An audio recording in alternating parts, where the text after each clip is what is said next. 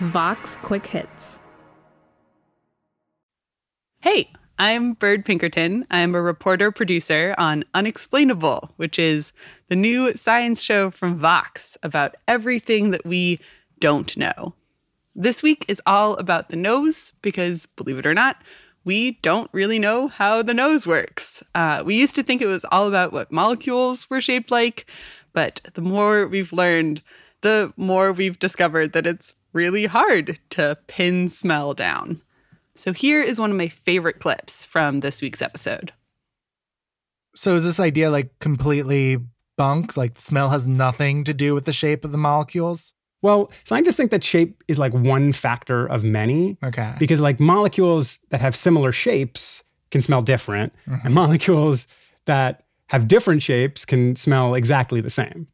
What you're saying here is that if if I drew a picture of a molecule and took it to a scientist, mm-hmm. they wouldn't necessarily be able to tell me like what that molecule smells like. Right. There's a few molecules that might work for, but there's no systematic way to predict a smell just based on the shape. Essentially, the lock and key model might sound nice, but smell is just a lot more complicated and actually dynamic. You have like a tango almost going on. So sometimes you might have a dance partner and you've got this kind of erotic tension.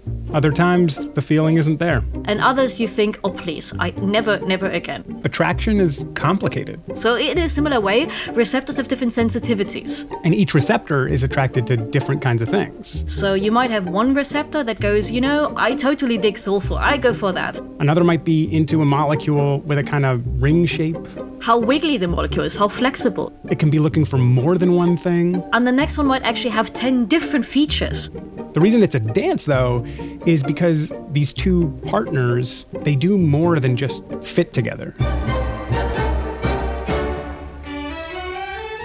I like the analogy of tango because you've got two people dancing and interacting, and you've got sometimes, of course, a more dominant person that leads the other. Sometimes the receptor can take over so the receptor might also bend the molecule if it's a bit more flexible. Other times, a molecule can activate a receptor, turning it on. But in a different molecular context and a different mixture, it decreases receptor activity. Which is more of a turnoff. And all of this is happening 400 times over for each receptor in the nose and then getting sent to the brain. How does the brain know what feature this receptor responds to? We don't really know. That's the interesting question. All right, that's all you get for now. But in the full episode, you can hear all about how dogs can smell diseases like cancer and COVID, and how scientists are trying to replicate that ability by building a robot nose. So please do me a favor subscribe to Unexplainable wherever you get your podcasts. And if you enjoy it, tell a friend.